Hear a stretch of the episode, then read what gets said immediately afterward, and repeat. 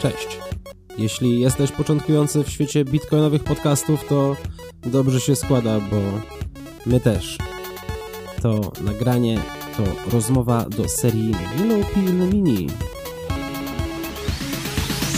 Moim gościem był Jan Kłosowski, przedsiębiorca mieszkający w Talinie, który automatyzuje zakupy bitcoin.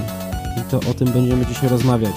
Czym on jest, jak go się kupuje, gdzie się go przechowuje, jak robi się pierwsze kroki. W tym pięknym świecie zawsze musi być ten pierwszy krok. Mam nadzieję, że ten odcinek nie będzie ostatni. Zapraszam do słuchania. Yellow Pill. Cześć, Janku, jak się masz? Mam się świetnie, czuję się jak w grze komputerowej e, po takim wstępie. Dobre bardzo emocje to we mnie wywołuje.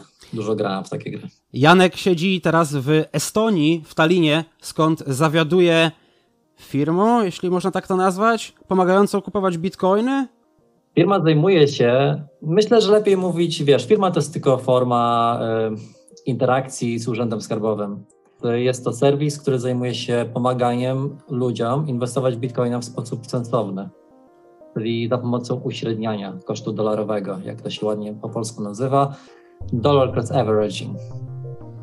Kochani, możecie się zarejestrować na deltabadger.com. Link e, z referalsem e, jest e, w opisie do filmu. Ale słuchaj, może nie przyspieszajmy, bo wiesz, to najpierw trzeba wytłumaczyć, co to jest Bitcoin, czy czym jest Dokładnie, dlatego ja już teraz namawiam ludzi, żeby zostali z nami do końca podcastu, bo tam powiemy więcej o dollar cost averaging i czym jest w ogóle sensowne kupowanie Bitcoina, ale zgadza się.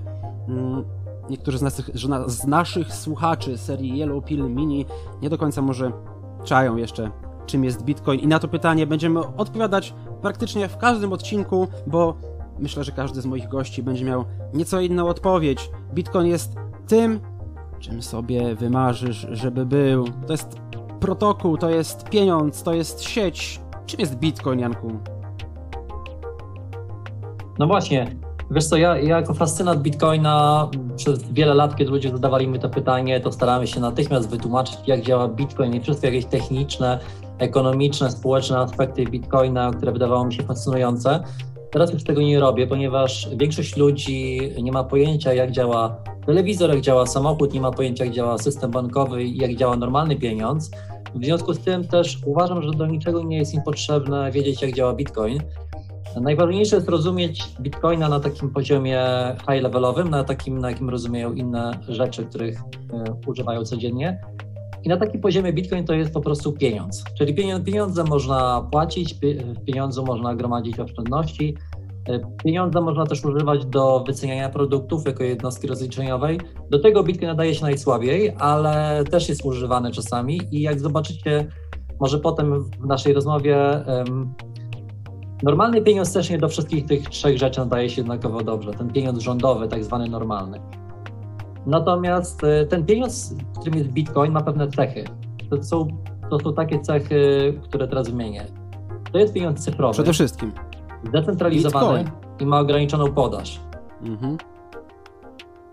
No i chyba musimy to trochę rozwinąć. Cyfrowy to znaczy, że był to pierwszy pieniądz, który nie tylko można było w niedzielę o północy wysłać na, na drugi koniec świata przez internet.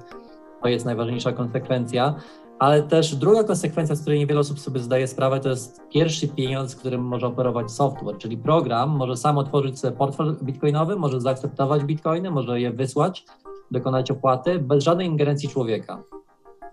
Czyli jest to pieniądz cyfrowy. Jest to pieniądz też zdecentralizowany, czyli nie ma jednego emitenta, którego jakiś rząd może nadepnąć e, swoim butem i zmusić do na przykład zmiany polityki monetarnej, ale też przez to, że ten mm, protokół jest zdecentralizowany, to też jest bardzo stabilny sam w sobie wewnętrznie. Żeby jakakolwiek zmiana została w Bitcoinie wprowadzona, to musi nastąpić y, całkowity konsensus sieci. To nie jest to 51%, o którym czasami ludzie słyszą. Żeby została wprowadzona jakakolwiek zmiana, musi zaakceptować ją 90% sieci, czyli jeżeli, czyli musi być praktycznie jednomyślność, jednogło, y, jednogłośność. I teraz w tym momencie to sprawia, że Bitcoin jest protokołem bardzo konserwatywnym, stabilnym, co jest jedną z jednym z fundamentów zaufania, które mm, też e, w ten sposób powstaje. No i jest to też pieniądz o ograniczonej podaży, co jest super ważne, zwłaszcza jeżeli ktoś chce kupić bitcoina, jeżeli myśli o, o, o inwestycyjnie, no to w tym momencie, jak wiadomo, cena powstaje gdzieś na styku podaży i popytu. Jeżeli podaż jest całkowicie ograniczona, a popyt rośnie, jak potem jeszcze zobaczymy w pewnym momencie podaż bitcoina się będzie zmniejszać, no to w tym momencie oczywiście widać, że tworzy to niezwykłą presję na cenę. Czyli, czyli yy, jak... ja wiem, tego bitcoina będzie 21 milionów, to jest pieniądz, którego całkowita ilość na świecie się nie, nie zwiększy ponad tę ilość, tak jak się to robi z dolarami czy ze złotówkami. Politycy drukują e, na potęgę, czym tworzą wiele negatywnych konsekwencji i posiadanie takiego pieniądza, mm, moim zdaniem, zdrowego, solidnego pieniądza, jakim e, jest bitcoin, mm, w przyszłości może bardzo pozytywnie wpłynąć na gospodarkę. Ok, to jest łatwe w miarę do zrozumienia. Bitcoinów po prostu więcej nie będzie. E, pieniądz jest cyfrowy. To jest też łatwe do zrozumienia w miarę to jest coś tam na komputerze. Satoshi Nakamoto wymyślił sposób, jak nie można zrobić zwykłego kopii wklej z tym bitcoinem i okej, okay, nie musimy się zagłębiać w rozwiązania techniczne, jak to działa, wystarczy, że pamiętamy, że on jest cyfrowy pieniądz ograniczonej podaży. Ale w jaki sposób on jest zdecentralizowany? E, czy złotówki nie są zdecentralizowane, skoro każdy z nas ma y, jakieś złotówki w kieszeni? No nie są. No. E, pieniądz rządowy jest emitowany przez rząd. Jest emitent tego pieniądza, który decyduje właściwie o wszystkim. Ile jest pieniędzy w obiegu, kto może tymi pieniędzmi się posługiwać. I to są już bardzo poważne ograniczenia w wielu wypadkach. Do tego jeszcze mamy jedną taką cechę pieniądza tradycyjnego, tego emitowanego przez rząd, że żaden z, tych, żaden z nich nie jest uniwersalny, to znaczy one funkcjonują w jakiejś części świata. Polska złotówka dosyć niewielkiej. E, najbardziej uniwersalnym pieniądzem jest dolar amerykański, ale to też nie jest tak, że w każdym miejscu na świecie on jest jednakowo postrzegany e, i jednakowo łatwy w użyciu. Bitcoin jest takim pieniądzem, który całkowicie ignoruje wszystkie ograniczenia polityczne. W każdym miejscu na tak świecie. Tak jak w sumie internet, prawda? Tak, tak, tak jak internet. Tam, mhm. gdzie są. Ja bym zaryzykował nawet stwierdzeniem, że nawet bardziej niż internet, bo są takie miejsca jak Chiny, gdzie internet jest ograniczony przez e, chiński E, chiński aparat cenzury. Natomiast wydaje mi się, że dużo trudniej jest ograniczyć bitcoina w taki sam sposób, w jaki można próbować ograniczać internet. Dlatego, że Bitcoin gdzieś jest jeszcze, jakby Bitcoin używa internetu, ale Bitcoin ma też już teraz ma bypassy, można powiedzieć. Ma, jest, jest na przykład, e, można połączyć siecią Bitcoina przez satelitę. Też można w różny sposób używać Bitcoina w internecie mm, na sposoby, które są trudne do ocenzurowania. Można zawierać transakcje. Oj tak, ja widzę, że społeczność Bitcoina stara się go decentralizować jeszcze nawet poza tę sieć internet żeby nie było tak, że państwo kontrolując infrastrukturę e, telekomunikacyjną, tak jak powiedzmy w Korei Północnej, może odłączyć kabel i e, tym sposobem pozbawić ludzi, no nie tyle bitcoinów, bo one, informacja o tych bitcoinach jest w, w całej sieci, tylko dostępu do nich. E, no i teraz społeczność bitcoina nawet stara się wyjść poza, poza internet. No okej, okay, więc w takim sensie jest zdecentralizowany. Jak rozumiem też, te informacje o tym, kto ile ma bitcoinów, kto komu wysyłał, też są globalnie dostępne, tak? Na tym też polega decentralizacja całkowicie publiczne, transparentne. Oczywiście, oczywiście to rodzi pewne, pewną dyskusję taką, czy ważniejsza jest właśnie ta transparentność sieci i to, że wszystko jest weryfikowalne, że można sprawdzić, że na pewno mamy 21 milionów bitcoinów, wiemy co stało się z każdym wykopanym bitcoinem od początku do końca, czy ważniejsza jest prywatność. Tutaj jest trochę konflikt, jest taka dyskusja i trochę nierozwiązywalny dylemat, bo w momencie, gdybyśmy mieli na przykład wszystkie transakcje całkowicie prywatne i zaszyfrowane, tracimy trochę kontrolę na przykład nad informacją, ile bitcoinów jest w obiegu. To jest, to jest coś, czym zmagają się um, waluty bardziej prywatne, tak jak Monero czy Zcash. Można powątpiewać, czy nie ma tam przypadkiem jakiegoś baga, czy nie jest tak, że gdzieś po drodze w tych zaszyfrowanych transakcjach powstają jakieś dodatkowe bitcoiny, dodatkowe coiny, tak, w tym wypadku Monero czy, czy ponieważ nie możemy prześledzić drogi każdego, każdego wykopanego coina, co się z nim dzieje i, i, gdzie on się pojawia. I w tym momencie troszkę robi się to mniej transparentne, więc tutaj jest, Bitcoin mm, wprowadza taki kompromis, gdzie priorytetyzuje trochę jednak transparentność. I wydaje mi się, że do takiej globalnej sieci to ostatecznie będzie jednak ważniejsze. Natomiast, tak jak zauważyłeś, e, cała społeczność bitcoinowa walczy o to, żeby jednak Bitcoin był jak najbardziej prywatny i różne technologie, które są do niego ciągle dodawane, tą prywatność wcale zwiększają.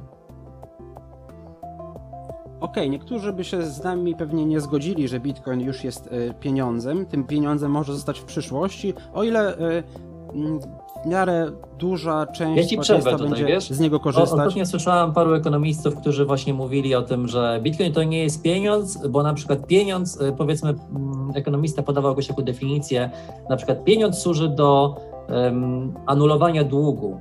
E, I tu powołał się po prostu na to, jak działa pieniądz rządowy. E, I powiedział, że Bitcoin tego nie robi, w związku z tym Bitcoin nie jest pieniądzem. To jest trochę tak, jakby powiedzieć, Tesla to nie jest samochód, bo y, nie zużywa benzyny. To no, jest zobacz, nowy rodzaj pieniądza, który ma pewne cechy unikalne, ale to jest po prostu. ale ma wszystkie cechy pieniądza, które były znane od, od tysiącleci. Kiedyś jako pieniądze używaliśmy muszelki. Dziś muszelki nie są pieniądzem, ale pieniądze może stać się cokolwiek, co ludzie uznają za pieniądz. Czyli to jest to towar w sumie jak każdy inny, którego lepiej nie używać na, na coś innego. Powiedzmy, lepiej nie używać ryb jako pieniędzy, bo te ryby mogą mm, zgnić, ryby nie są zepsuć. Y, ale jest, to, ale jest to towar, który jest w miarę łatwo, jak, jak najłatwiej jest wymienialny z resztą społeczeństwa. Daje nam dostęp do jak największej sieci ekonomicznej, y, w której możemy dokonywać wymian mm, między między towarami za pośrednictwem właśnie pieniądza. Tylko, że dzisiaj jeszcze z bitcoina tak dużo ludzi nie korzysta w takiej formie wymiennej bit, z Bitcoina, Bitcoina ludzie inwestują. Bitcoina ludzie kupują i trzymają. Ewentualnie kupują i sprzedają, bawią się w jakiś trading, ale chyba takie użycie e, Bitcoina jako pieniądza, czyli tego środka wymiany, jeszcze nie jest powszechne. Zgodzisz się? Wiesz to mówi się czasami na przykład Bitcoin zużywa więcej e, energii niż Norwegia, ale nie wiem czy wiesz, y, Norwegia też ma swoją walutę. Wydaje mi się, że używa jej mniej ludzi niż Bitcoina. Okej, okay, więcej ludzi używa bitcoina niż walut pewnych krajów. Tak. No i pewnie będzie używało Myślę, więcej. Okej, tak, okej, okay, okay, słuchaj, e, Janek, nie, nie, musimy się kłócić, e, kiedy bitcoin zacznie spełniać formę pieniądza wymienialnego, a kiedy takie... Na pewno się zgodzimy, że jest to cyfrowe aktywo, I... które e, no niektórzy mogą używać jako formę przechowywania wartości, mrożenia kapitału, niektórzy jako formę e, środka wymiany, e, czy jakieś ucieczki sprzed reżimu państwowego. Na pewno jest to aktywo cyfrowe. I tu się zgodzimy. Teraz, w jaki sposób to aktywo, ten bitcoin, jest e, przechowywany w sieci? Bo, e, czy, czy, czy, to są rzeczywiście jakieś e, pliki zip z coinami, które się dzielą na te 100 milionów satoshi, bo jeden bitcoin to jest właśnie taki, składa się ze 100 milionów groszy, czy to jest jakaś inaczej, w inny sposób rozproszona informacja w sieci? Sieć przechowuje blockchain który można porównać do takiej książki rozliczenia, księgi rozliczeniowej. Tam jest zapis wszystkich transakcji.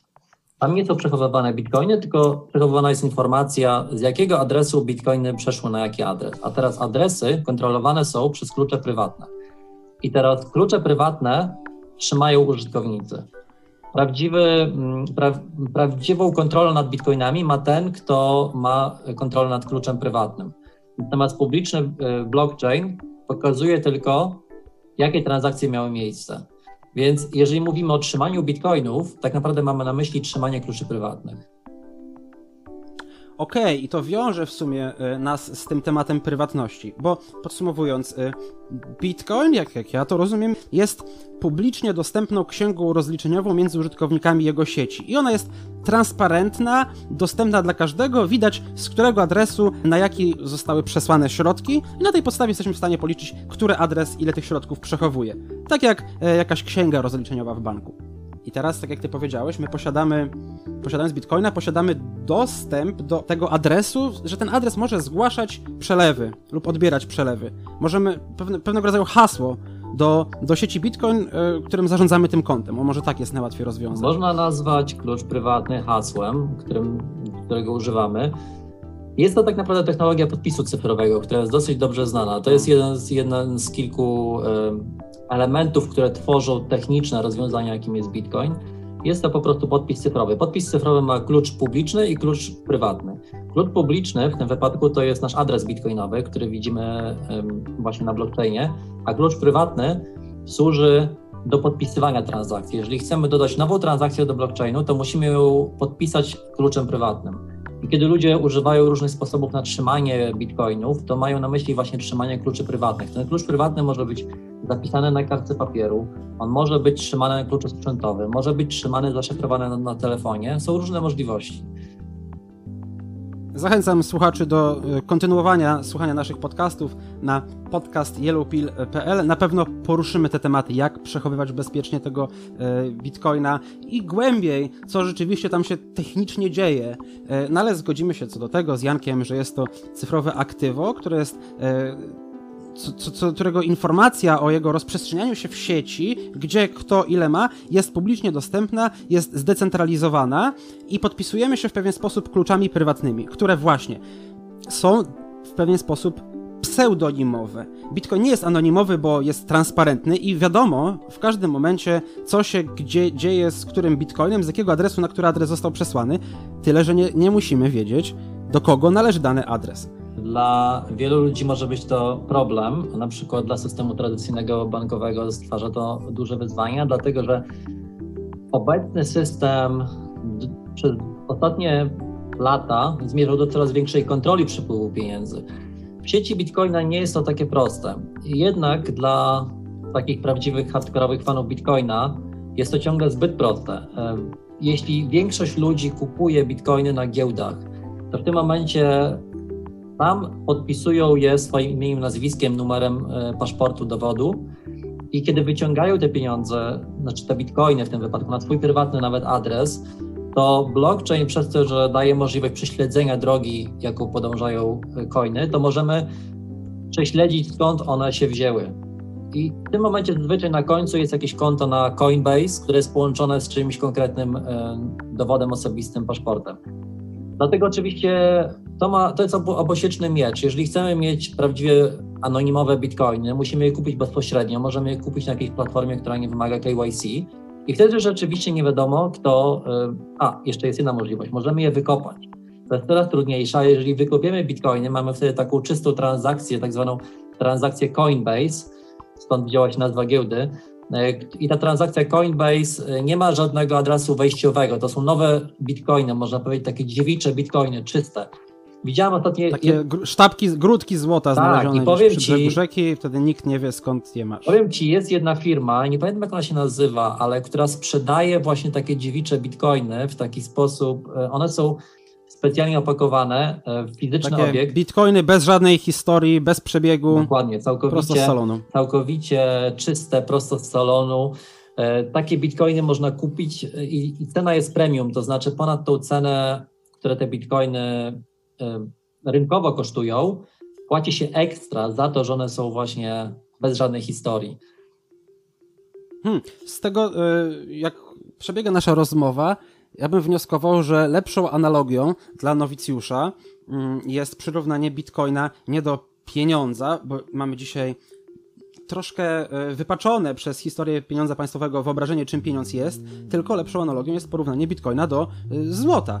No bo możemy mówić o tym odkrywaniu yy, grudek znalezionych, o dziewiczych bitcoinach. Yy, dzisiaj wciąż jakby wydawanie tego bitcoina na potrzeby osobiste jest w miarę niedużo, tak jak złotem nie płacimy w sklepach, więc może bit, bitcoin to jest, jak czasem ludzie porównują, złoto 2.0. Jak najbardziej. Bitcoin nawiązuje do całej, można powiedzieć, memetyki złota. Mówimy o wykopywaniu bitcoinów, y, o monetach, to jest bezpośrednie nawiązanie, oczywiście ograniczona podaż, to jest nawiązanie właśnie do, do złota. Można powiedzieć, że Bitcoin to jest cyfrowe złoto i też można powiedzieć, że Bitcoin to jest pieniądz towarowy. Mówi się o pieniądzu towarowym też w przypadku złota, czyli to jest pieniądz nie oparty o emitenta, tylko oparty o jakiś fizyczny towar. W przypadku kruszców to właśnie było srebro, złoto. Tutaj mamy Bitcoin jako taki cyfrowy towar. Niektórzy uważają, że właśnie w tej kategorii Bitcoin powinien się znaleźć na rynku finansowym y, w kategorii właśnie commodity. No, czyli cyfrowe aktywo. Ale Bitcoin się y, różni w kilku głównych aspektach od złota. Poza tym, że ma ograniczoną podaż, no okej, okay, złota y, cały czas się wykopuje. Bitcoin też się wykopuje, ale kiedyś te bitcoiny się skończą, Zgadza a złoto się. prawdopodobnie się we wszechświecie nie skończy. Złoto tak naprawdę nie jest wcale ograniczone. No, no właśnie, no właśnie, złoto jest, e, złota jeszcze mamy mnóstwo do wykopania, tylko po prostu wykopanie go kosztuje. No wykopanie bitcoina też kosztuje, ale technologia tego jest nieco inna, więc mamy, troszkę się różnią w charakterystyce podaży te dwa aktywa, złoto i bitcoin. W czym jeszcze okej, okay, bitcoin jest cyfrowy, złoto jest fizyczne, więc ten bitcoin nie waży, złoto musimy gdzieś przewozić, żeby je podzielić na części, to e, wystarczy dopisać parę gdzieś tam przecinków pewnie w, mm, w komputerze, a żeby złoto podzielić na części, no to już jest e, nieco trudniejsza sprawa, więc różnią się podzielnością, różnią się troszkę podażą, e, przechowa, prze, przesyłaniem też, tak, żebym złoto wysłał do Australii, nie wiem, nie wiem, nie wiem nawet jak to mógłbym zrobić, ale zająłby mi to trochę czasu, a z kolei bitcoina in a matter of seconds, baby. No właśnie, widzisz, to, i to jest właśnie to. Ludzie pytają się, znaczy zastanawiają się, dlaczego złoto wyszło z systemu monetarnego. Tak naprawdę było po prostu niewygodne w takiej gospodarce, która zaczęła się cyfryzować. Oczywiście złoto miało wiele monetarnych cech, które sprawiały, że, że było wartościowe w systemie monetarnym. Natomiast y, nie było gotowe na taką gospodarkę cyfrową, która przyspieszyła i przestało po prostu być odpowiednim, odpowiednim, odpowiednią podstawą do systemu finansowego. W pewien sposób powstała trochę taka, taka czarna dziura, którą dopiero Bitcoin zapełnił. To znaczy, w momencie, kiedy odeszliśmy od, od e, systemu opartego na złocie, to system stał się w jakiś sposób bardziej wydajny, ale też całkowicie zluzował politykę monetarną, co spowodowało inflację i według mnie dużo poważniejsze konsekwencje, na przykład duży wzrost nierówności społecznych. Nie jestem chyba jedyną osobą, która uważa, że było to w dużej mierze połączone ze zmianą systemu monetarnego, który właśnie przez luzowanie polityki monetarnej powoduje wiele e, zjawisk niekorzystnych. Mówi się o tak zwanym efekcie Contilona, czyli kto jest bliżej drukarki z pieniędzmi, ten dostaje pieniądze pierwszy. E, przez tani kredyt, przez nowe pieniądze wydrukowane trafiające do instytucji. Bardzo skomplikowany proces, ale można powiedzieć, że od czasu odejścia od standardu złota ekonomia była trochę w takim stanie bezwładu, gdzie dryfowała niekoniecznie w najlepszym kierunku, mimo tego, że zwiększyła swoją wydajność i Bitcoin tutaj przywraca właśnie tą, te cechy pozytywne złota, ale w sposób, który jest bardziej pasujące do naszej cyfrowej gospodarki, którą mamy. No, z pewnością jest to dość oryginalna technologia. Ja widzę, że ty masz dość ekonomiczne podejście do tego, e, czym Bitcoin jest. Być może niektórzy zgłębią mm, je dalej i nie wiem, posłuchają naszych podcastów, poczytają standard Bitcoina, Saifedina Amusa lub w ogóle zaczną się dowiadywać więcej czym jest ta rewolucyjna technologia i może go kupią. A o tym, jak y, kupić tego bitcoina, mm, powiemy sobie w drugiej części. Podsumowując, Janku, gdybyś, y, okej, okay, zachęcając ludzi do przesłuchania tej y, drugiej części, gdybyś mógł w, w dwóch, ośmiu zdaniach namówić, w skrócie powiedzieć, dlaczego warto tego bitcoina mieć, nawet trochę. Bitcoin to jest temat przepasny, Zawsze warto zawadzić o bardziej skomplikowane tematy, żeby ludzi zainteresować. Bitcoin to nie jest coś banalnego, co można streścić w dwóch zdaniach. Bitcoin to jest temat rzeka. Bitcoin to jest szansa, żeby wreszcie znowu e, człowiek mógł funkcjonować indywidualnie w społeczeństwie.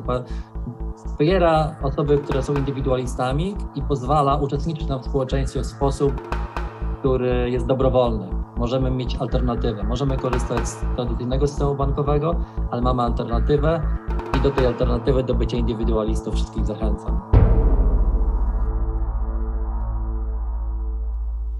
Kochani, słuchacie Yellow Pill Mini. Tomek Kołodziejczuk, moim gościem jest Jan Kłosowski i wprowadzamy Was powoli w świat Bitcoina powiedzieliśmy sobie o tym mniej więcej, czym Bitcoin jest, ale o tym jeszcze będziemy mówić nie raz i pewnie każdy z moich gości będzie miał nieco inną na to perspektywę. Janek przyrównuje Bitcoin do pieniądza, wspólnie przyrównaliśmy go do e, cyfrowego złota. Pewnie obie, e, oba te przyrównania są poprawne. Niektórzy porównują nawet Bitcoin do miasta Wenecja, do nadziei. Ale tak daleko w tę króliczą norę jeszcze nie będziemy wpadać. Jeśli chcecie, to zapraszam do słuchania Yellow Pill Maxi, również na podcast yellowpill.pl. Tymczasem z Jankiem chciałbym jeszcze porozmawiać, wyjaśnić wam, jak wejść w posiadanie tego bitcoina, bo to okej, okay, okej, okay, złoto, wiem, cyfrowe złoto, mam, chcę mieć, chcę mieć sztabkę, dajcie mi sztabkę. Gdzie mogę znaleźć? Pierwszą myśl, którą ludzie zazwyczaj mają, to jest taką, że chcą wykopać bitcoina, bo słyszeli, że bitcoinie się kopie, więc natychmiast zaczynają się interesować kopaniem. ale to już trochę za późno na kopanie. Teraz ten rynek kopania bitcoinów bardzo się sprofesjonalizował, jest to bardzo duża inwestycja, trzeba mieć tani prąd. Jest tak naprawdę chyba olbrzymia ilość platform teraz, gdzie można kupić bitcoiny, ale warto rozróżnić, że nie wszystkie bitcoiny są równe. Chyba zgodzisz się ze mną, że nie wszystkie platformy są jednakowo do tego się nadają. Możemy wykopać bitcoina, ale odradzasz. To jest trudna rzecz, jak ktoś dopiero się zastanawia, jak wejść w posiadanie bitcoina, to lepiej go po prostu kupić, tak? Bo ktoś już go kiedyś wykopał.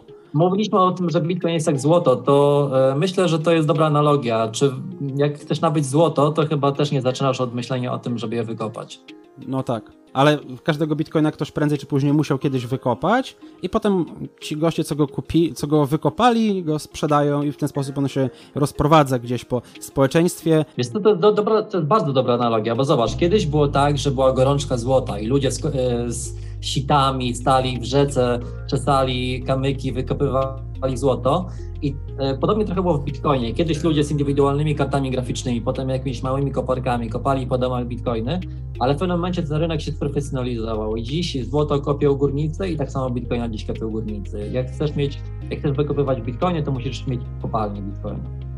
Dobra, to nie rozmawiajmy o kopalniu Bitcoinów. No ale chciałbym kupić bitcoina od górnika. Gdzie mogę tego. Gdzie, gdzie jest, jest, jakaś federacja górników Polski, w których mogę się zgłosić? Dzień dobry, poproszę wykopać mi bitcoina. Poczekam. Pamiętam czasy, kiedy była jedna giełda, gdzie można było kupić bitcoiny. Oczywiście zawsze można było kupić bitcoiny od kogoś prywatnie, kto wie, że ma bitcoiny. A teraz wkraczamy w taki świat, że wszyscy zaczynają sprzedawać bitcoiny. Nie zdziwię się, jeśli niedługo na Twoim koncie bankowym będziesz mógł kupić bitcoiny.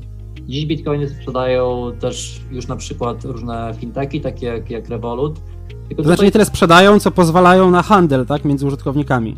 I właśnie, tutaj ważna różnica, e, to podobno ma się zmienić, bo Revolut ostatnio ogłaszał, że niedługo będzie można wypłacić bitcoiny kupione na Revolucie, ale dziś, jeśli kupujesz na bitcoiny na Revolucie, to tak naprawdę nie kupujesz bitcoinów, nie możesz ich wypłacić, nie możesz ich przesłać e, komuś, możesz jedynie spekulować na wzroście ceny bitcoina. Można powiedzieć, że to jest taki instrument syntetyczny, który reprezentuje cenę bitcoina, więc tutaj tak jak możesz sobie kupić certyfikat własności złota, a tego złota wcale nie musisz posiadać, tylko ufasz, że ten, kto ci ten certyfikat sprzedał, Dokładnie. on go ma i się nim opiekuje. Więc teraz kupując bitcoina na rewolucie, bo dzisiaj w Polsce wiele osób e, taką metodę, bo jest bardzo łatwa, mm, preferuje, ty nie kupujesz tak naprawdę bitcoina, tylko kupujesz co, masz obietnicę? Możesz zapisać do Revoluta maila, poproszę bitcoina? Nie, niedługo będzie tak można zrobić, tak?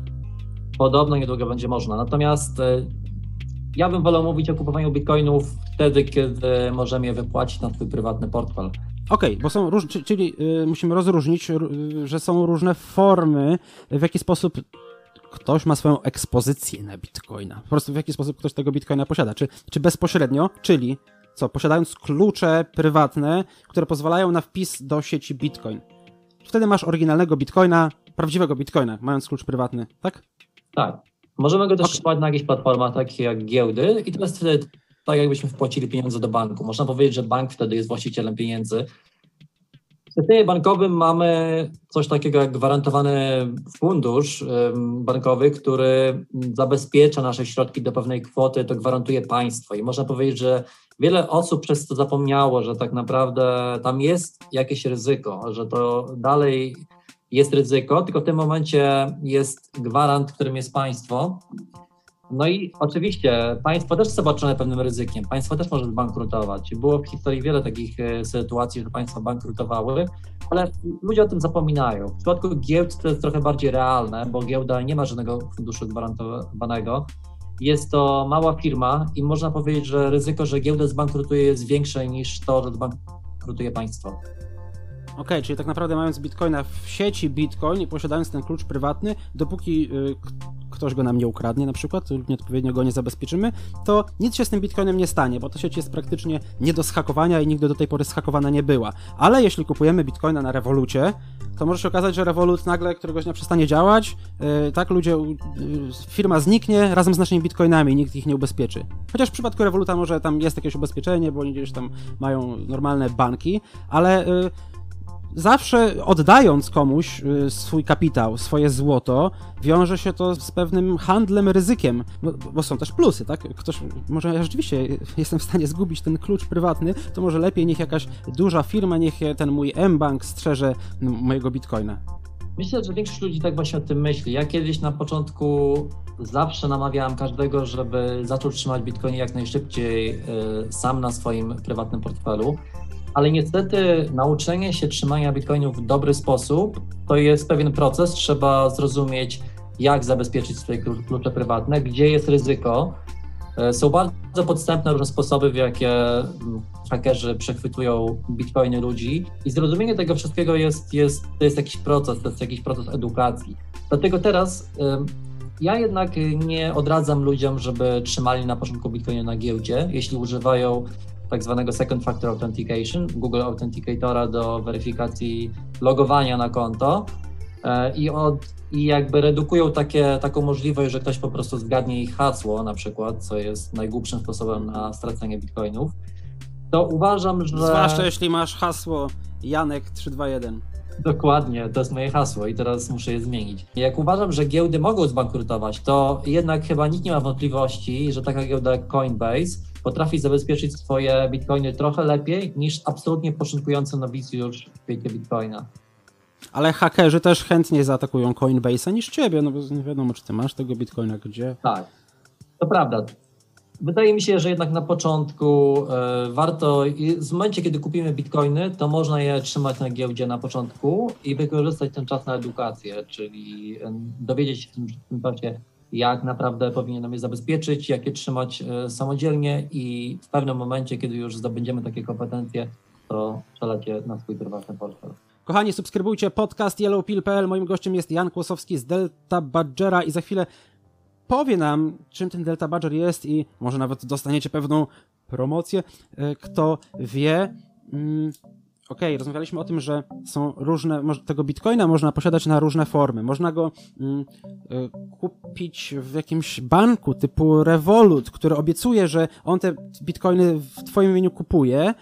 Y, można ktoś, ktoś jest bardziej zainteresowany, można je kupić na jakiejś y, giełdzie w formie ETF-a, można y, przez PayPala kupić, jeśli jesteś użytkownikiem ze Stanów Zjednoczonych, mm, ale przede wszystkim możesz mieć go, kupić od kogoś na e, giełdzie, czyli platformie, która e, pośredniczy użytkowników e, sprzedaży i kupnie bitcoinów i tam za pomocą giełdy kupić od kogoś bitcoina i przelać go na swój własny portfel prywatny. Do tego was zachęcamy. No ale właśnie, ktoś chce po prostu tego bitcoina mieć i nie musi na razie wiedzieć. On chce go kupić i później będzie się za pomocą naszych podcastów między innymi edukował, co dalej z tym bitcoinem zrobić.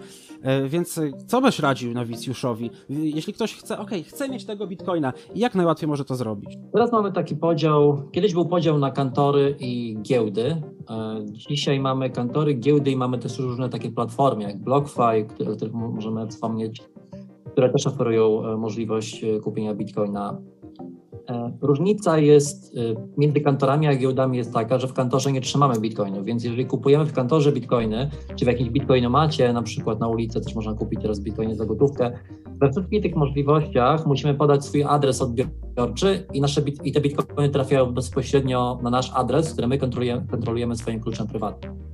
Teraz są giełdy takie jak, e, jak na przykład Coinbase, największa giełda na świecie, gdzie e, giełda, gdzie wchodzimy na giełdę, zakładamy tam konto, tam następuje Czyli normalnie rejestrujemy się na jakiejś tak, platformie. Zakładamy konto. E-mail, hasło, imię, nazwisko. Czy trzeba podawać dane typu numer dowodu? Trzeba podawać dane. E, obecnie większość takich platform, 90% tych platform wymaga weryfikacji, którą... No i prawdopodobnie są to też platformy, którym łatwiej zaufać, czyż nie? No myślę, że tak jak mówiliśmy o tym wcześniej, że osoba początkująca powinna zacząć według mnie na takiej platformie, dopóki nie zdobędzie wiedzy, jak te bitcoiny trzymać.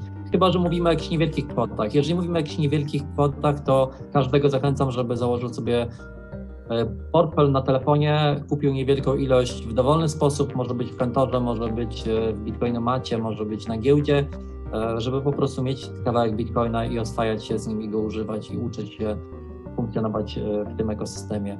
Więc możemy e, wybrać wersję łatwą, wejść na InPay, na Bitcan, linki w opisie do podcastu. E, możemy też zarejestrować się na giełdzie np. Binance czy BitBay, linki w opisie do podcastu. Wpłacić tam, zarejestrować się, zweryfikować swoją tożsamość, wpłacić pieniądze za pomocą karty lub przelewu. Przelewem pewnie lepiej, bo z, z, przy karcie pobiera tam 2% transakcji, czy nawet darmowe No właśnie, tutaj jest ważna euro, to różnica. To jest ważna różnica, bo te różne możliwości mają różną marżę na Bitcoinie i też trzeba uważać, bo czasami oszukują nas tutaj informacjami marketingowymi, że, zer, że marża wynosi zero, ale nie mówią tego, że owszem, marża Cena zero, jest gorsza, nie? Dokładnie, cena jest gorsza i jeszcze jest jakaś dodatkowa opłata, która się inaczej nazywa. E, I w efekcie ważne jest, żeby w końcowym rozrachunku porównać te ceny na tych różnych platformach. One się bardzo różnią. Zazwyczaj kantory mają tą marżę na poziomie 2-3%, e, jest to najbardziej typowe. Natomiast jeżeli chcemy mieć najlepszą cenę, to jest to właśnie na giełdzie. Natomiast na giełdzie mamy też opłatę za wypłacenie pieniędzy zazwyczaj. Jest tylko, jest bardzo niewielka liczba giełd, która tej opłaty nie pobiera i myślę, że to jest bardziej w ramach takiej promocji, Taką giełdą jest na przykład Gemini i drugą taką giełdą jest F FTX. O innych giełdach e, nie wiem nic. Wiem, że te opłaty są zazwyczaj dosyć wysokie. To często, jeżeli cena bitcoina rośnie, to to może być nawet kilkadziesiąt złotych za wyciągnięcie środków giełdy. Więc tutaj już widzimy, że końcowy rozrachunek może być trochę mylący. Jeżeli chcemy kupić małą kwotę, to dalej najprostszą możliwością może być właśnie taki kantor jak Swaply czy, czy Bitcoinomat na ulicy. Natomiast jeżeli chcemy kupować większe kwoty, to wydaje mi się, że ciągle jednak najbardziej rekomendowaną e, opcją jest giełda, gdzie mamy najlepszą cenę, marże są poniżej 0,5% e, i możemy e, też wtedy skorzystać albo z giełdy, która ma darmowe wypłaty, albo przy dużych kwotach po prostu ta opłata za wyciągnięcie pieniędzy ma mniejsze znaczenie. Wiemy już mniej więcej, czym ten Bitcoin jest, gdzie on może być, w jakiej formie można go kupić, nawet gdzie go można kupić i jak to zrobić. No ale teraz, tak jak mówię, ja początkującym zalecam, bo często mnie pytają. To dobra, chcę. Za ile wejść? 10 tysięcy? 100 tysięcy? Mówię, nie, spokojnie. Kup sobie za stówę, za dychę, a później zdecydujesz. Poczytaj troszkę, poedukuj się, posłuchaj naszych podcastów. Ja bym radził ci później zrobić technologię dollar cost averaging i kupować za małe kwoty. Po jakiś czas zobaczycie sami, że ta strategia jest prawdopodobnie nie tyle może najbardziej opłacalna, co daje najwięcej spokoju, ducha, ale niektórzy czekają na dołek. Niektórzy myślą, że zaraz wzrośnie, mimo że, a właśnie wtedy najczęściej tak myślą, kiedy Bitcoin jest na szczycie. Janku, jak ty ludziom radzisz kupować bitcoina? Kiedy? Za ile? Ja nie zawaham się powiedzieć, że dollar cost averaging, uśrednienie kosztu dolarowego jest najbardziej opłacalną dla większości ludzi strategią, dlatego że strategia jest tylko tak opłacalna, jak bardzo my umiemy ją zrealizować z sukcesem. I to jest strategia, którą większość ludzi będzie miała największą łatwość, żeby ją z sukcesem zrealizować. To jest, najlepsza strategia. strategia, mówił Jan Kłosowski, założyciel firmy DeltaBadger.com. To w ogóle nie była autoreklama twojej super strategii. Właśnie nie była i powiem Ci dlaczego. Ja zacząłem robić, e, ja zacząłem stosować tą samą metodę e, nieświadomie inwestując w Bitcoina na początku, dlatego że kupowałem Bitcoina za pieniądze z każdej wypłaty i nieświadomie robiłem uśrednianie co miesiąc, nie wiedząc nawet, że coś tego istnieje. I potem też nieświadomie polecałem to innym. Znaczy nieświadomie w tym sensie, że nie wiedziałem, że jest to jakaś strategia. Tylko po prostu, kiedy inne osoby mnie pytało, jak to robić, znajomi, no to mówiłem, rób to samo, co ja robiłem. Po prostu kupuj co miesiąc za podobną kwotę, nie, nie przejmuj się, jaka jest aktualnie cena, stopniowo inwestuj. E, I potem dopiero dowiedziałem się, że jest to strategia, którą na rynku tradycyjnym akcji stosuje się od bardzo dawna, że ona nazywa się uśrednianie kosztu dolarowego. Wtedy tam oczywiście to jest bardziej sformalizowane. Ja robiłem to intuicyjnie, kupowałem za jakąś kwotę co miesiąc. Natomiast dollar cost polega na tym, że ustalamy sobie właśnie e, ścisły regulamin. Rozkład e, zakupów, czyli kupujemy sobie na przykład raz w miesiącu, raz w tygodniu za stałą kwotę i wydajemy na przykład 100 zł na bitcoina raz w miesiącu, okay. nie przyjmując się zupełnie, jaka jest jego cena w tym momencie. Czyli zamiast kupić dziś za dychę, kup dziś za tysiąc, za tydzień, za tysiąc i tak 10 razy. W ten sposób, w pewien sposób ubezpieczysz się od wahań kursu i kupisz po takiej średniej cenie tych wszystkich cen, po jakich kupowałeś. Zgadza się? Dokładnie, uzyskujemy cenę średnią i jeszcze dzieje się coś, czego wiele osób nie zdaje sobie z tego sprawy. To znaczy, że ta cena średnia jest nawet lepsza niż średnia taka arytmetyczna, dlatego że mamy taką sytuację, że kiedy wydajemy stałą kwotę, jeśli cena jest niższa, to kupujemy trochę więcej tego bitcoina. Jeśli cena jest wyższa, to kupujemy go trochę mniej za tą samą kwotę. Czyli wchodzimy mocniej wtedy, kiedy cena spada, wchodzimy trochę mniej, kiedy cena rośnie i w ten sposób uzyskujemy bardzo dobrą cenę średnią. Do tego jeszcze nie wchodzimy naraz z dużym kapitałem, więc początkowe ryzyko jest niewielkie i to ryzyko rośnie stopniowo. To, to, to ryzyko, ta nasza pozycja, można powiedzieć, rynkowa, rośnie w, w miarę jak ten rynek się zmienia. I oczywiście Bitcoin jest aktywem, które długoterminowo od swojego powstania cały czas rośnie, więc czym dłużej jesteśmy w tym procesie, tym zwiększając swoje ryzyko, tym zwiększamy też szansę, że będziemy na plusie. W związku z tym zazwyczaj, jeżeli już robimy to przez jakiś długi czas, to zazwyczaj w pewnym momencie wychodzimy na plus i już nigdy nie schodzimy pod kreskę. To jest magia tej metody. Dlatego wtedy, kiedy ktoś pyta mnie się, ile inwestować w bitcoina, ja bym powiedział, inwestuj tyle, ile jesteś w stanie inwestować w nieskończoność w taki sposób, żeby nie obniżyć swojego stylu życia. Czyli na przykład, jeżeli 10 zł tygodniowo nas nie obciąża, to róbmy to, zacznijmy dziś, e, inwestujmy 10 zł w bitcoina tygodniowo i kontynuujmy po wsze czasy, dopóki nie będziemy tak bogaci, że nie będziemy tego Czyli po polsku, po polsku to się dollar cost averaging to się tłumaczy jako ciułanie. Takie klasyczne wrzucanie piątaka do świnki skarbonki, grosz do grosza. Ja lubię to skracać uśrednianie, uśrednianie do bitcoina okay. po prostu. To, jest, to brzmi po polsku i jest, jest wygodne. Ale można powiedzieć, że to jest taka skarbonka. Więc jeśli, kochani, zarejestrujecie się na którejś z giełd mm, polecanych w linkach, czy to BitBay, czy to Binance, czy jakaś inna... No właśnie, możemy zrobić możecie... takie przejście do mojego serwisu. Chodzi o to, że mój serwis działa z kontami na giełdach. Jeżeli, jeżeli kupujemy bitcoiny na takich giełdzie jak... Niecierpliwy jesteś.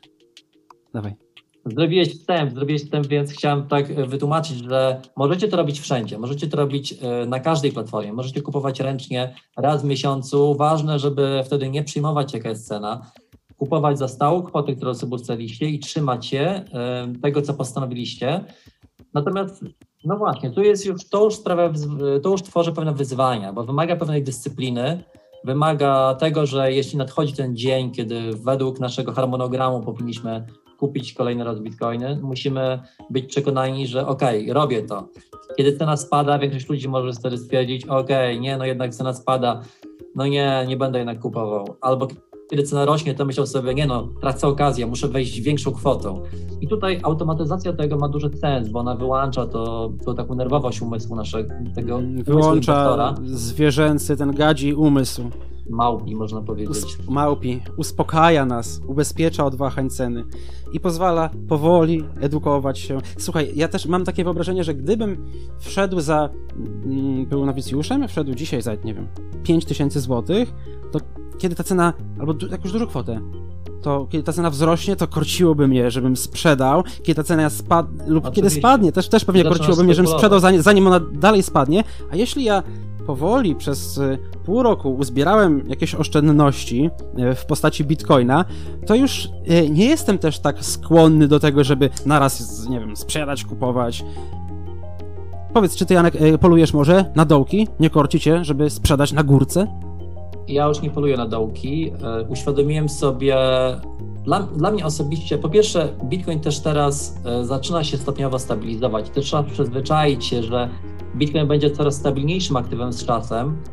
Ja osobiście uważam, że zarabiać pieniądze trzeba dając e, jakieś produkty, usługi, tworząc, które, których ludzie potrzebują. To jest dobry sposób na zarabianie pieniędzy.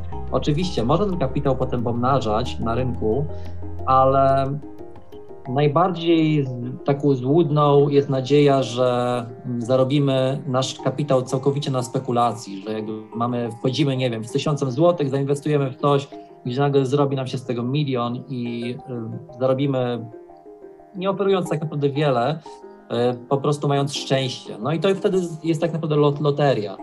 Na rynku najłatwiej jest pomnażać kapitał wtedy, kiedy zarabiamy go w inny sposób. Lokujemy go na rynku po to, żeby nie zjadła go inflacja, a rynek oczywiście rośnie i niesie nam ten kapitał do góry, ale przez to, że mamy inne źródło dochodu, to nie mamy takiej nerwowości na rynku. Tam sobie po prostu oszczędzamy, odkładamy, inwestujemy w twarde aktywa, takie jak Bitcoin, a pieniądze zarabiamy gdzie indziej. I taką postawą najłatwiej jest e, zarabiać również na Bitcoinie. A zdecydowanie, perspektywa ma znaczenie. Ja nawet nie nazywałbym kupowania bitcoina inwestowaniem, bo inwestuje się w coś, co e, pracuje, e, tylko oszczędzaniem. W aktywo, które rośnie, im więcej was go kupi i dlatego my tu z Jankiem, takie komentarze się często pojawiają, słuchaj, e, że dlatego opowiadamy o tym Bitcoinie, nakłaniamy innych, jaki on jest wspaniały, bo to jest piramida finansowa i wtedy jego cena wzrośnie, my sprzedamy, a te lamusy będą płakały, zostaną z niczym zniewartościowym, niewartościowym jakimś, nie wiem, cyfrowym shitem. Czy to prawda? To jest według mnie największe nieporozumienie, jeśli chodzi o Bitcoina, że Bitcoin to jest, że jest piramidą, tak? Tak. Może zacznijmy od tego, co to jest piramida finansowa. W piramidzie finansowej ogólnie jedyny wzrost ceny wynika z tego, że napływają cały czas nowe osoby i te osoby, które są wyżej w piramidzie, zarabiają właśnie na tych osobach, które nowych, które dochodzą. W pewnym momencie piramida się rozpada, bo już traci ten impet, nowe osoby przestały napływać i wtedy ci, którzy są na szczycie, zawijają się z interesem i ci, którzy są na, na dole, już nigdy nie zarobią, ponieważ nie będzie nowych osób, które, które sfinansują ich zysk. Tak nie jest. W przypadku Bitcoina oczywiście mamy ten wzrost ceny, który wynika też również z tego, że napływają osoby, ale tak jest wszędzie, na każdym rynku. W przypadku akcji jest tak samo. Natomiast nie jest to jedyna wartość Bitcoina. Bitcoin, Bitcoin jest też olbrzymią siecią, która ma swoją użyteczność, którą która ma swój, swoją fizyczną infrastrukturę e, i tutaj sieć dostarcza wartość, która sprawia, że ta sieć ma sens, e, ma sens ekonomiczny. I teraz błędem jest myślenie, że kiedy przestaną napływać nowe osoby do Bitcoina, to cena nie będzie rosnąć. Po pierwsze mamy na, na rynku inflację, czyli jeżeli pieniądz się dewaluuje, to ceny wszystkiego rosną stopniowo. W związku z tym już sama inflacja sprawia, że cena bitcoina będzie rosła w nieskończoność, tak jak rośnie cena wszystkich innych produktów. Do tego mamy wzrost gospodarczy, czyli cały rynek zwiększa się stopniowo. Mamy, mówimy o, o tym, że rośnie gospodarka i w tym momencie pieniądz, gdyby nie był drukowany, a, a Bitcoin jest takim pieniądzem, który nie jest drukowany, to w tym momencie ten pieniądz stopniowo, jego siła nabywcza się zwiększa, bo zwiększa się rozmiar całej gospodarki. Do tego mamy jeszcze trzecie zjawisko, o którym mało ludzi wie. Bitcoiny się gubią. Dziś mamy taką sytuację, że ciągle wykupujemy nowe bitcoiny i w związku z tym mamy pewną niewielką inflację, ale ona spada cały czas. W pewnym momencie, kiedy wszystkie bitcoiny zostaną wykopane, będziemy już mieli tylko to zjawisko gubienia bitcoinów, czyli ktoś miał swoje klucze prywatnych i w tym momencie bitcoin stanie się aktywem deflacyjnym, czyli emisja bitcoina, można powiedzieć, będzie spadać.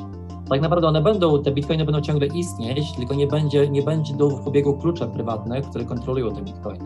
A w związku z tym, jeżeli podaż na rynku spada, zmniejsza się, to tak samo tworzy to presję na wzrost ceny. Także widzimy, mamy już takie trzy czysto matematyczne e, mechanizmy, które sprawiają, że cena rośnie. Ale rośnie też dlatego, że więcej ludzi tego bitcoina używa. Oczywiście, jesteśmy teraz w takim um, okresie w ogóle wzrostu, więc naturalnie przez to, że ten rynek rośnie, jest to też dlatego taka niesamowita okazja. W pewnym momencie cena Bitcoina się ustabilizuje. To będzie wtedy, kiedy będzie już tak popularnym aktywem, że ten potencjał wzrostu nie będzie duży, ale ciągle mamy te właśnie siły rynkowe, które sprawiają, że jego cena będzie rosła. Jej, dużo dziś ekonomicznych tematów poruszyliśmy.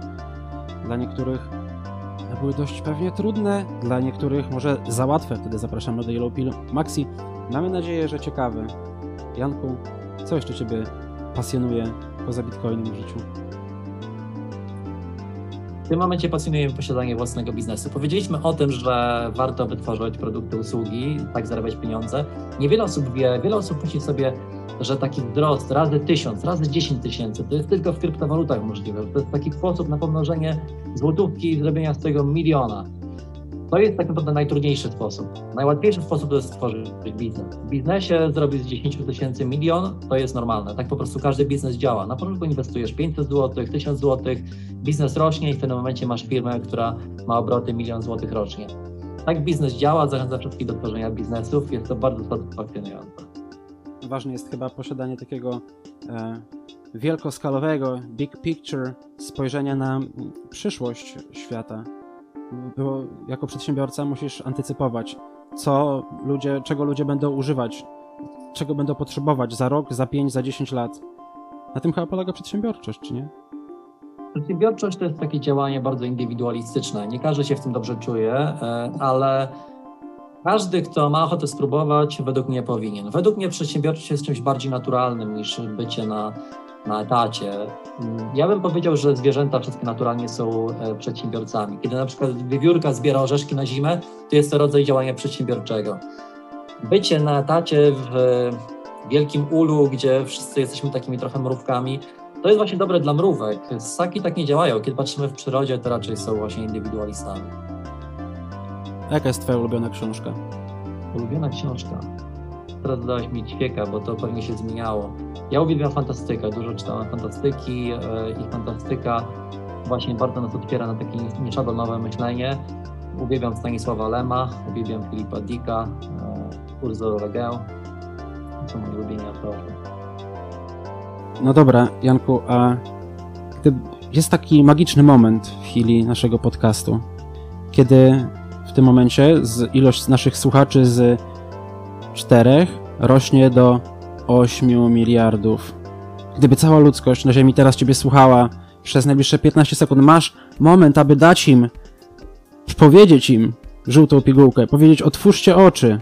Gdybyś miał taką żółtą pigułkę, jak ona by brzmiała?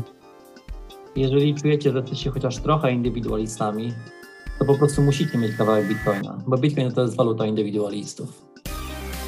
Moim gościem był dzisiaj Janek Kłosowski, mieszkający w Estonii i prowadzący stamtąd platformę Delta Badger do zakupów bitcoina w małych odstępach, w małych kwotach, w różnych, równych odstępach czasu. DeltaBadger.com, możecie się zarejestrować w linkach w opisie do naszego podcastu. Janek, co Ci się podoba w przyszłości? Podoba mi się to, że indywidualiści, tacy jak my, mają więcej szans, żeby pozostać niezależni i żeby brać udział w społeczeństwie na własnych zasadach. Ja nie jestem przeciwnikiem działania grupowego w, społeczeństwie, natomiast warto, żeby robić to na swoich zasadach i mieć wybór. Ten wybór daje nam bity. Kochani, Yellow Pill jest dla ludzi, którzy wybierają wybór zamiast przymusu. Dla ludzi, którzy wybierają rozum, życie, wolność. Słuchajcie nas. Tomek Kołodziejczuk, Janek Kłosowski. Uff. Dotrwaliśmy. Dotrwałaś? Dotrwałeś też? Bardzo się cieszę, że udało się przesłać całość. Może ucieszy też Ciebie wiadomość, że to nie koniec. Rozmowa ma swoją kontynuację. W serii Yellow Pill Maxi rozmawiamy już troszkę bardziej na luzie o biznesie Janka, jak działa Delta Badger od środka, skąd w ogóle wziął się pomysł na dollar cost averaging, jakie przyjąć strategie w kupowaniu bitcoina. Jeśli dzisiaj nie udało nam się Was przekonać, że warto jest wejść w posiadanie tego cyfrowego aktywa i przede wszystkim zainteresować się nim troszkę bardziej, to może uda nam się zrobić to w kolejnych odcinkach z innymi wspaniałymi gośćmi na inne mega ciekawe tematy. Rozkręcamy się dopiero. Słychać to, co? Zawsze mo możecie też napisać na kontakt małpa ze wszelkimi uwagami, pytaniami, komentarzami. Jeśli dzisiaj czegoś nie poruszyliśmy, to chętnie, prywatnie wyjaśnię, chętnie pomogę w zakupie, zrozumieniu, przechowywaniu bitcoina. Dzięki za słuchanie. Tomek Kołodziejczuk.